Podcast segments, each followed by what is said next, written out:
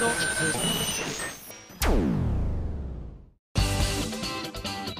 あさみのシンガーソングゲーマー。皆さんこんにちは。今休みの SSG330 回目でございます。いやーようやくこの夏いくつかあった大きなイベントのうちの一つであるアニサマアニメロサマーライブ、えー、グループとしてそしてソロとして初出演ということでね大役をおそらく無事に果たすことができたのではないかと期待しております今やさみです。ついね先ほど実は私の時間軸ではまだアニサマ経験してる前なんですけれどもアニサマで着た衣装のフィッティングをさせていただきましてですねどうでした？もう個人的にはねもう素晴らしい可愛らしい出来にですねなんて言うんでしょう。よだれ出る的な？もし万が一まだ兄様行けてないよなんていう方で見てないよなんて方いたらどっかでねきっとね記事とか上がると思うのでもうぜひ細かいところまで細部まで見ていただきたいぐらいあの女子でですね衣装を着替えた後にもうキャッキャキャッキャ言いながら盛り上がっちゃうぐらい素敵な衣装を作っていただきました。ねまあ、ソロで初めてということもあったので気合い入れて新衣装をね今回作っていただいちゃってる状態なんですがいやもうありがたい限りでございます。本当にあのこの衣装に恥じない歌を歌いたいと今の私は思っております。実際はどうだったでしょうか。じゃああの実際に行ったイベントの感想メール届いているので紹介したいと思います。ハンドルネームフルーチェさんからいただきました。ありがとう。ミンゴスこんばんは。こんばんは。ゲーマーズ秋葉原店さんで行われたバビロンの発売記念イベント参加いたしました。ありがとう。えー、ヌーさんとお食事に行ったら店員さんにサービスされた話やミンゴスがメイク落としを持っていないという衝撃の事実が発覚したりまったりとしたトークでしたね。3曲のうちどれを歌ってほしいと質問されて嬉しかったです。あじゃああの子がフルーチェさんなんですね。そしてそして来月の11回目のライブに無事当選しました。今からワクワクです。ではではといただきました。まああのクローズのね結構あの人数の限られた店舗イベントということなのでこのラジオでもいつもちょっと保管してねあの来ら来られなかった方とかにこんな話したんだよなんていうのをねあの補足していきたいななんていつも思ってるんですけれどもあのー、あれですね最初勇気はなかったんですけどうっかり「あヌーさん」って言っちゃったんですけれどもあの後日ヌーさんとお会いする機会がありましてですねヌーさんになんかあのヌーさんとねご飯食べに行った話この間イベントでしちゃったって言ったら知ってますよあさみさん。少し話持ったでしょって言われて。そうなの。ちょっと持っちゃったかなと思って自分のなんか妄想とかも少し入っちゃったかななんて思っちゃったんだよねなんて言って。あさみさんったらなんて話もしましたが。あの主に持った部分はあのきっとヌーさんがすごいあのヌーさんに恋をしている店員さんがなんかヌーさんがもうちょっとウインクとかしたらこう出してくれるんじゃないのみたいな話は私が妄想で思ってたんだなってことが後で発覚しましたね。あさみさんそんなこと言ってなかったですよって言われて「あすいません」みたいな。みんなね逐一報告してくれちゃうから困っちゃうわね。だから名前最初伏せようと思ってたのに。つい言っちゃいましたね。失礼いたしました。たまに持っちゃうよねそういうの。すいません。以後気をつけます。はい。続いてこちら。ラジオネーム大鳥環奈さんもイベントの感想メールですね。えっ、ー、と久しぶりの投稿です。ありがとう。バビロンの発売記念イベントお疲れ様でした。イベント中に耳かきの話が出ていましたよね。耳かきをやりすぎると外耳炎になる恐れがあるので気持ちいいからといってやりすぎないように注意ですよといただきました。あのー、すごい話しちゃったんですよね。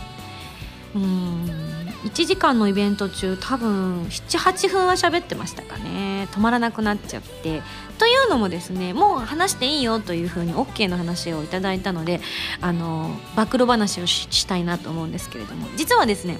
全員ではないんですけれども一部のうちのプロデューサー周り って言ったらいいんですかね。で新しくですねお揃いのイヤモニを作ったんですよ。で何人か今回作ったんですけれどもその型をね自分の耳の型を取って、まあ、いわゆる粘土的なもので型を取って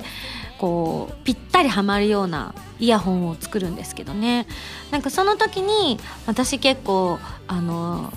好きでやっちゃうんですよねって話をしたんですよね。そしたらあの割とお客さんがですねあの好意的に受け止めてくださったのか微妙にそんな話していいのって言われちゃったりとかしてダメかなって聞いたら別にいいですけどって言われたからそうじゃあ話すねなんて。いや私はこうなんですよ。耳かきの耳子のね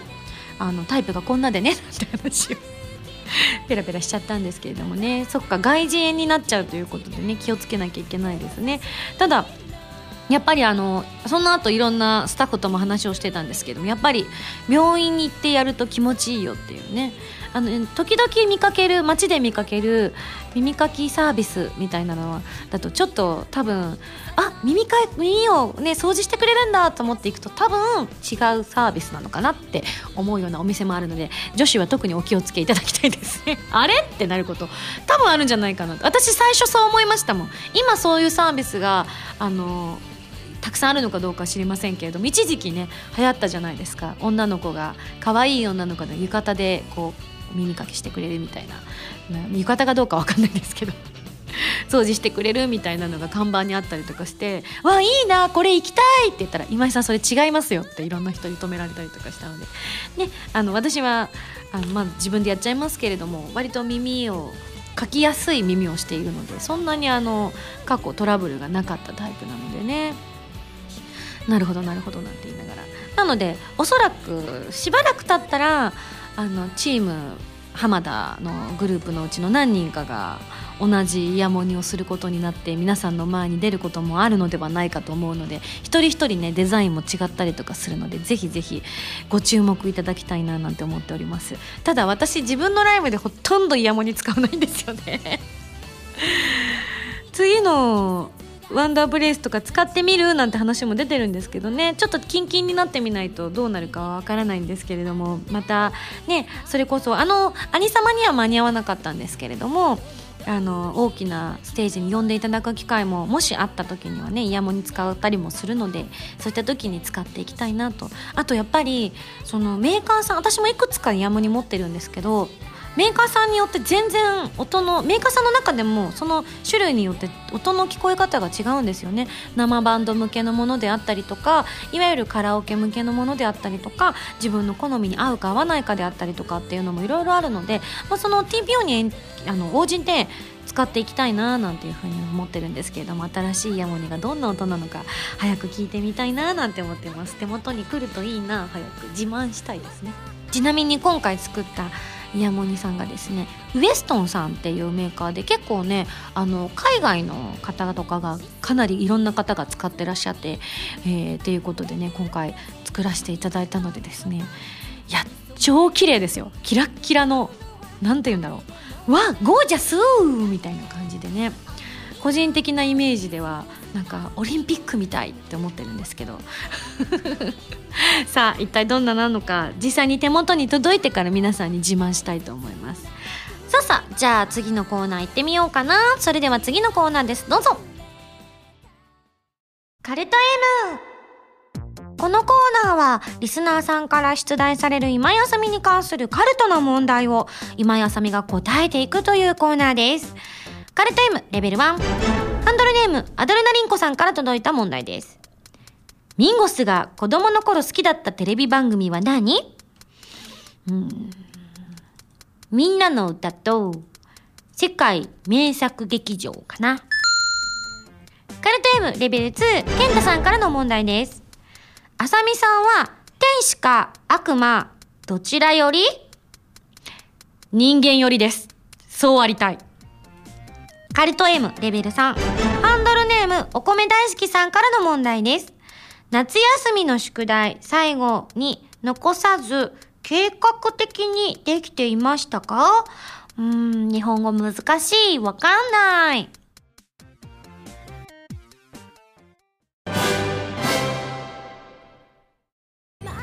今井あさみの15枚目のシングルテレビアニメ「プラスティックメモリーズ」エンディングテーマ「朝焼けのスターマイン」が好評発売中です。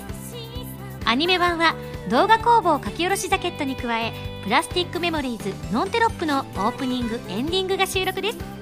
そしてアイラと司のプラスティックメモリーズオリジナルミニドラマも収録しています。DVD 付き版通常版もよろしくお願いします。今井麻美の16枚目のシングル「 Babylon before the daybreak」が好評発売中です。新曲「バビロン」のほか任天堂 3DS 版「コープスパーティー Blood Covered Repeated Fear」オープニング曲シャングリラ2015バージョン。SSG のミュージックパズルで制作している「ディープオブフェイスが収録されています。皆さんぜひ聴いてみてくださいね。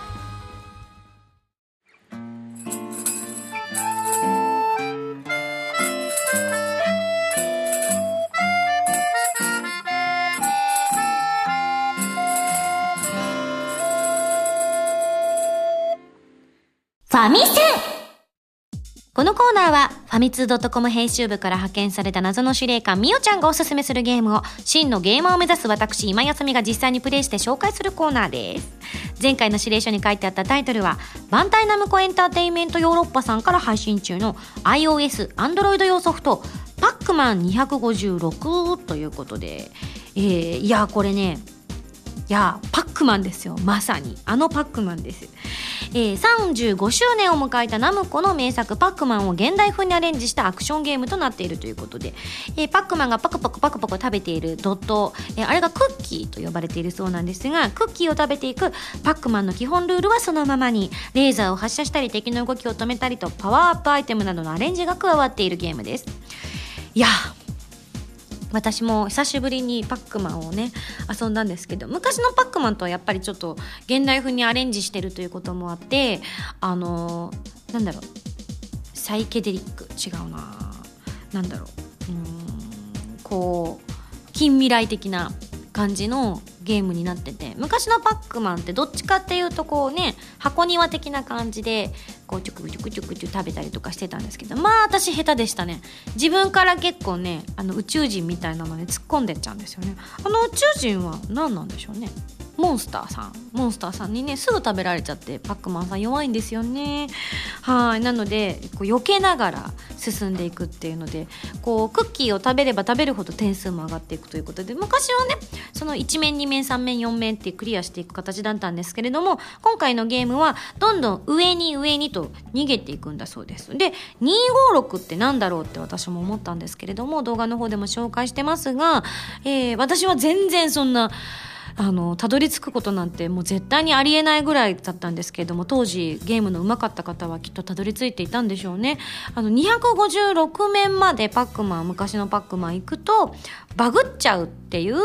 なんか仕様だったのか、まあ、そこまで行く人いないだろうと思ってたら行く人が現れたっていうすごいあの伝説なのかななんて思ったりするんですがこうピピピピピピッとこう画面がねこうなんだろう不思議な感じになっちゃうドットがなんか狂っちゃったみたいな感じになるんですけれどもそれをある意味もう逆転の発想ということでゲームの中に取り入れて、えー、パックマンが上に上に行くものですから下からどんどんバグっていくからそこから逃げていかなきゃいけないっていう今まではモンスターだけから逃げればよかったんですけれどそういう下からも攻めてくるっていうので臨場感がより増してるのかななんて思いましたよね。あのやっぱ私たちもそうですけれどもまあ私たちって言ったらあれですけれどもゲームがどんどん進化してるからやっぱこうプレイヤーもどんどん新しいもの新しいものっていう風にこう模索してきたこうゲームの発祥からの何十年っていう歴史だと思うんですよね。なのであの今までのものよりもよりこう難易度も上げつつ新しい人も楽しめる今まで遊んでた方々も懐かしく楽しめるっていうその両方を併せ持っている作品だなというふうにすごく思いました。であの私が遊んでた頃は私が多分ね56面とかももうちょっといったかな？ちょっと覚えてないんですけどね。10面ぐらいはいったのかな？結構下手だったので全然いかなかったと思うんですけどあの私の知る限りはパワーアップアイテムが手に入らなかったんですけど昔はあったんですか？なかった？パワー餌だけですよね。あじゃあやっぱ合ってるんだ。あのねこうメロンだったりとかいろんな果物が落ちてたりとかしてそれを食べるとなんかワーンってなったりとかしてたんですけれどもあのレーザーを発射したりとか相手を氷氷漬けにして止めたりだったりとか爆弾を食べるとこう相手にぶつかっていくとこうねバーンってなって逆に自分だけ平気みたいなそういういろんな小技みたいなのもあのこう取り入れたりとかしてて今までとは違う作戦なんかも立てられるんじゃないかなっていうふうに思いましたね。私クッキーだったんだなっていうことを知ってたなって今思いました。某作品で某キャラクターがそういえばクッキーって言ってたなと思ってあの一致してませんでしたね。そのドットとクッキーが一緒だっていうことを。なるほどって今合点がいきました。ぜひあの検索したら出てくると思うね。某キャラクターの歌もあの検索してぜひゲットしてみてください。まだ売ってると思います。はいというわけでですねいやパックマンやっぱいいですね。これ即ダウンロードしたいなと思いました。ぜひ皆さんも、えー、やったことないっていう方増えてると思うんですよね。今この番組聞いてくださってる方で10代の方も増えてるのでやっぱり一度はパックマン経験しとくといいななんて私的には思いますのゲーム好きはやっぱりパックマンは取るべきだろうと思うのでこれを機にぜひダウンロードしてみてください。というわけで今回ご紹介したゲームはバンダイナムコエンターテインメントヨーロッパさんから配信中の iOS、Android 用ソフト。パックマン256ご紹介させていただきました。それでは来週の指令書を開封したいと思います。じゃじゃん。指令書。ミンゴスさんこんにちは。こんにちは。次回はとても綺麗なゲームです。そのタイトルはビヨンドアイズ盲目の少女の視界を再現したゲームで水彩画のようなグラフィックになっていますよ。それでは頑張ってね。謎の司令官みよちゃんよりといただきました。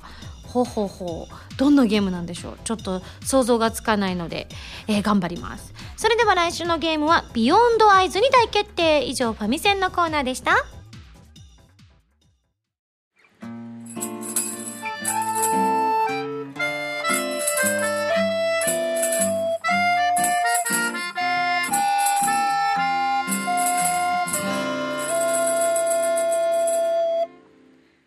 スだよ。お便りコーナー。さあ今日もメールを紹介していこうと思っております。えー、こちら藤堂来長さんからいただいたメール紹介したいと思います。今井あさみさんこんばんは。こんばんは。今年の冬は新曲の発表がないということで非常に悲しく思っております。シューンと書いている絵文字がありますがその代わりといってはなんですが9月21日の11回目のソロライブワンダープレイシュダッシュと、えー、11月22日のアコースティックライブでは力いっぱい楽しませていただく所存でございますと。ありがとうございます。できましたらアコースティックライブではダッシュの方じゃなくて純粋な今やさみさんの歌声を聞いてみたいものですねと。いやそうねいや最初の方はあれですから前回の5月の時はね今やさみで歌ってて最後の数曲がダッシュですからね。えー、そのあそのうちのアコースティックライブの方ですが、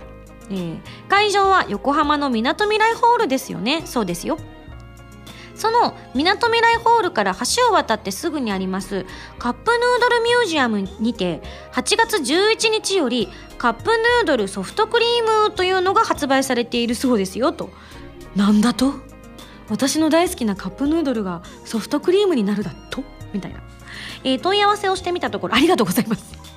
通年販売とのことなのでアコースティックライブの日にも販売されている模様これ一度は食べてみたいと思いますよねということで。カップヌードルソフトクリームは1食300円消費税込み。入館料は別途必要ですが高校生以下は入館無料だそうです。おそらく物販からライブまで時間が空くと思いますので興味のある方行かれてみてはいかがでしょうかといただきました。そうですね。以前よくあの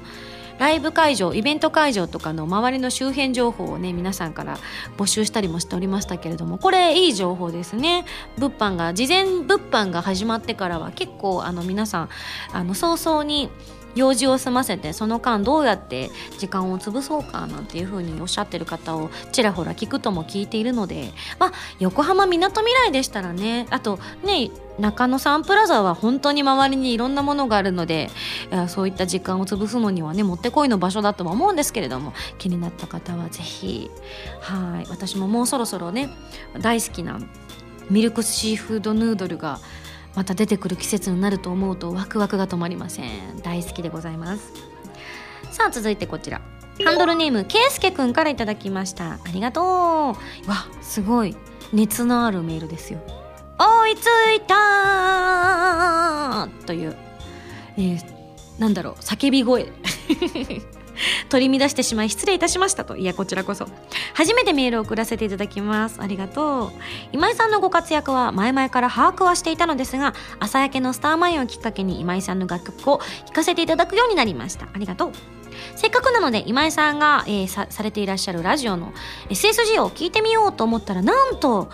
えー、初回から全て聞けるではありませんか？とそうなんですよ。うちのラジオアーカイブが全て残っておるんです。まああの当時からねなリアルタイムじゃないと聞けないものっていうのもいくつかありますが、まあ、楽曲関係が多いんですけれどもね。初回から全て聞けるということでこれはもう全部聞くしかないということで通学時や家など時間があればずっと聞いていました。ありがとう。じゃ時々驚いたでしょうね。急に私じゃないラジオが始まったりとかっていうのが当たり前のように行われているので。結構ねカルチャーショックだと思うんですよね、えー、そこで自分ルールとして当時の時系列に合わせて CD が発売されるごとに買い足していきました。3ヶ月ほどかかりようやく最新回まで追いつくことができました。これで CD も全部揃った。やったということでラジオを聴くことで今井さんの魅力をより深く知ることができファンになってよかったなと改めて実感しております。ワンダープレイスダッシュ絶対行きます。長文失礼いたしました。ではではといただいております。嬉しいね結構そういったメール最近ちょこちょこいただいてるんですよね。あの、最近聞き始めたので、あの全部あるなんて嬉しいですって言っていただけるんですけれども、本当ね、330回目ですからね、今回が。大変だと思います。毎日1個聞いても、約1年ぐらいかかっちゃうでも3ヶ月ぐらいで全部追いついたっていうことは1日34本ぐらいのペースで聞いてくださらないと追いつきませんからね。うわ大変だったと思います。初期の頃の私のよそ行きな感じからねあの最近のとんでもない早口で喋ってるんだけど自分で聞いても時々驚くんですけどね。私めちゃくちゃ喋るなとか思って。わって思うんですけれどもなんかもうこのペースに自分も慣れちゃったし多分リスナーの皆さんも慣れちゃってると思うので今更変えられないななんて思ってね。本当はなんかあのゆったりしゃべるラジオっていうのにずっと憧れてるんですけどね。なんかそういうのはやっぱりなんだろうな。考えちゃうんでしょうね。自分らしさって何だって考えるとこのペースで喋るのが自分らしさなんですよね。なので多分スタッフの皆様とかも違和感がないんですよね。私が普段このぐらいのペースでずっと喋り続けてるからほんとよく喋るなみたいな感じなんで。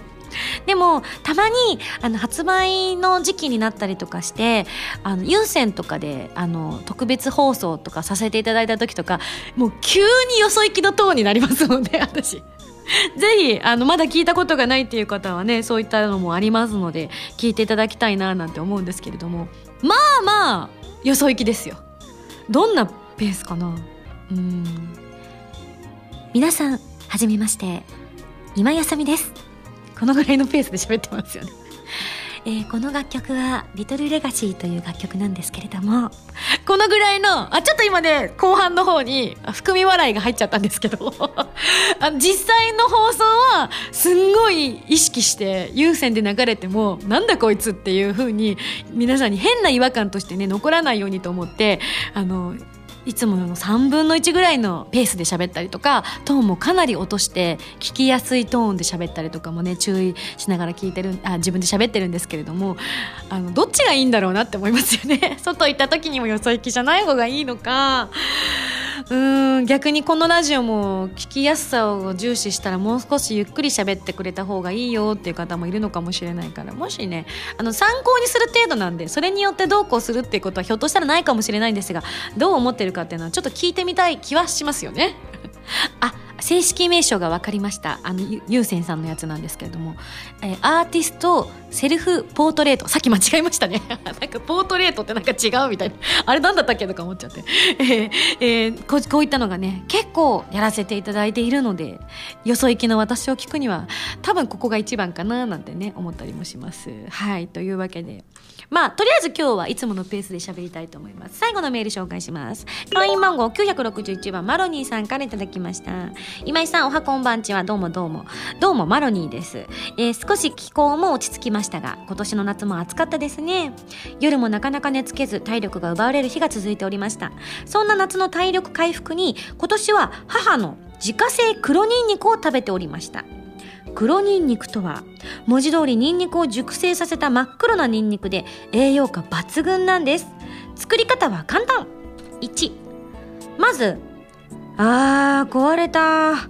もう買い替えるしかない。と思って買い替えたのに実は壊れてなかった炊飯器を用意します。ハードル高え。2その炊飯器に皮を剥いていない丸のままのニンニクを作りたい量だけ入れておよそ16日間ほど保温します。3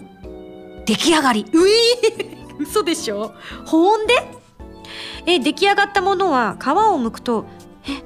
大丈夫？と思うほど真っ黒な実が出てきますがニンニク臭はほとんどなくすごく美味しいです。間違えてならないのは炊飯ではなく保温するという点でしょうか。しかし作成時の難点が一つあり保温開始から数日間はすんごくニンニク臭がするということですね。普段使う炊飯器を使わない理由はそれです。かっこ笑いということで皆さんもお試しあれということで写真をね載っけてくださったんですけどその写真が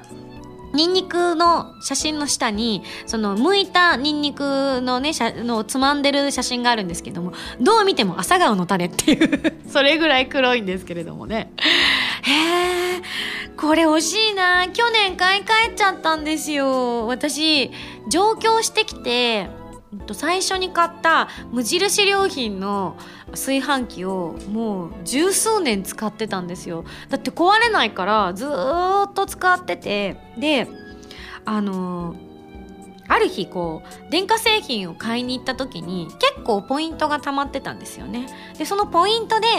あそういえば炊飯器すごく古いからそろそろ買い替えようかな場所も取るしなと思って。最近の炊飯器ってなんかいろんなのが出てるじゃないですか。でその中でも結構あのコンパクトめのやつが欲しいなと思って買ったんですよね。あの2合炊きとかができるやつで1合から炊けてであの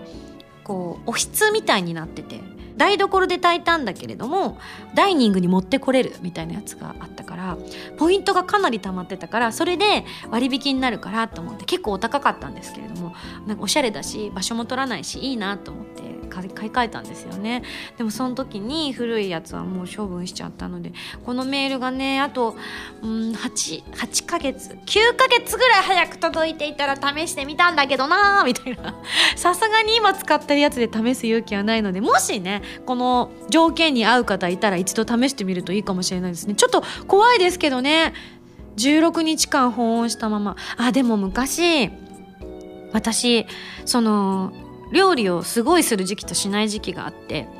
すごい料理をガーってやってた時期にある日突然パンって料理をしなくなったことがあったんですよね。でその時にご飯を炊いてたんですけど1人だとどうしても余っちゃうじゃないですか。で2合ぐらい炊かないとやっぱりあのその頃の十数年前のやつは美味しく炊けなかったからあの2合炊いてちょこちょこ食べてっていう風にやってたんだけれどもすっかり保温のまま忘れて数日間放置したことがあったんですよ。1週間くらい。で途中であって気づいて恐る恐るわ保温になってる！と思って。れどうしようと思っても怖くて開けられなくてとりあえず一日気づかなかったことにしたんですよね。でもまあそれを処分するのは自分しかいないのでどうにかするしかないと思ってもう意を決してまず保温ボタンを切って開けるしかない。もうなんか脳の中では不快が広がってるって思っててもうどうなってんだろうって思ってえいって開いたんですけど意外と普通だったんですよ。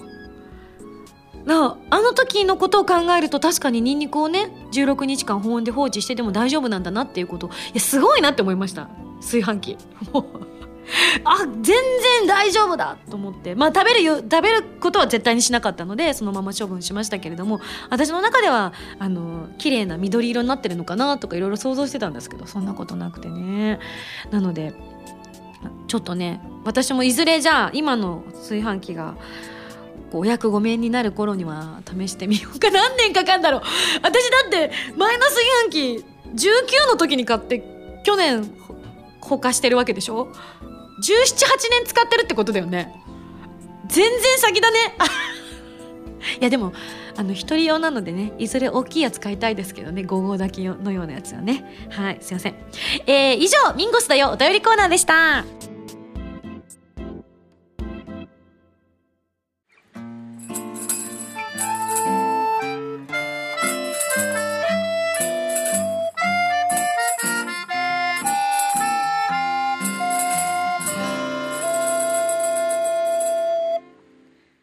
スミュージックプレイヤ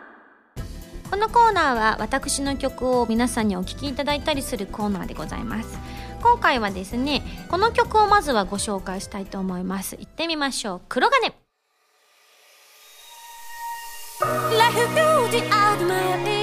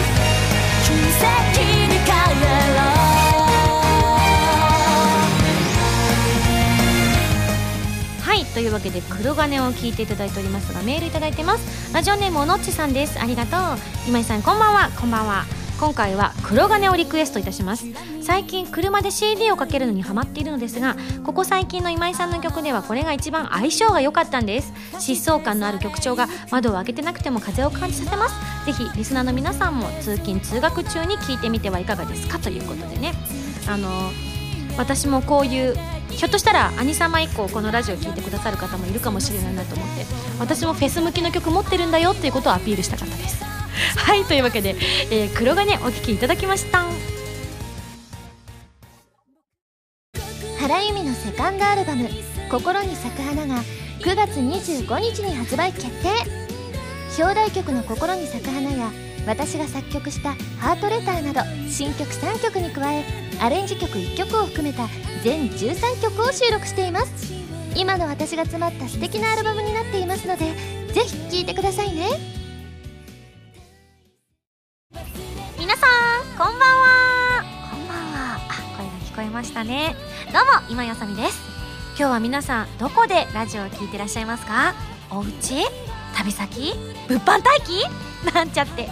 えーこの番組は歌とゲームをテーマにお送りしているウェブラジオ今井あさみの SSG です。ファミツー .com のほかポッドキャストや YouTube でも配信中です。みんなのライフスタイルに合わせてあなたに寄り添うラジオ今井あさみの SSG 毎週土曜日0時に更新中です。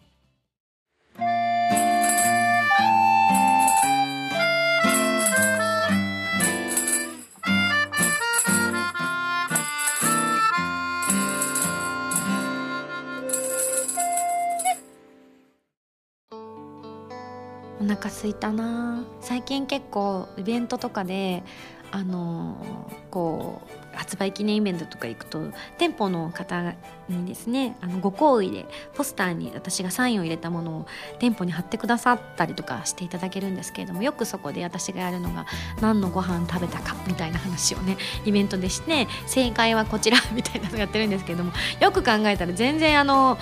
なんだろうイベントに来てない人はなんでこの人がご飯のことばっかり書いてんだろうって思われるなっていうことを後で冷静になって考えましたけれどもまあその時のノリって大事だななんて思っている今日この頃でございますはいまだ一度も私のイベント来たことがないよっていう特にねあのクローズドの発売記念イベントなんかは本当にアットホームにお届けしているのでこれを機にね遊びに来ていただきたいなと思いますしライブの方にも足を運んでいただけたら嬉しいななんて思っている私でございます。そうそんな私はですねキンキンだと9月の21日、えー月曜日祝日にですね11回目のソロライブワンダープレイスダッシュを中野サンプラザで開催いたします。チケットは絶賛発売中となっております。ぜひお友達をお誘い合わせの上遊びに来てください。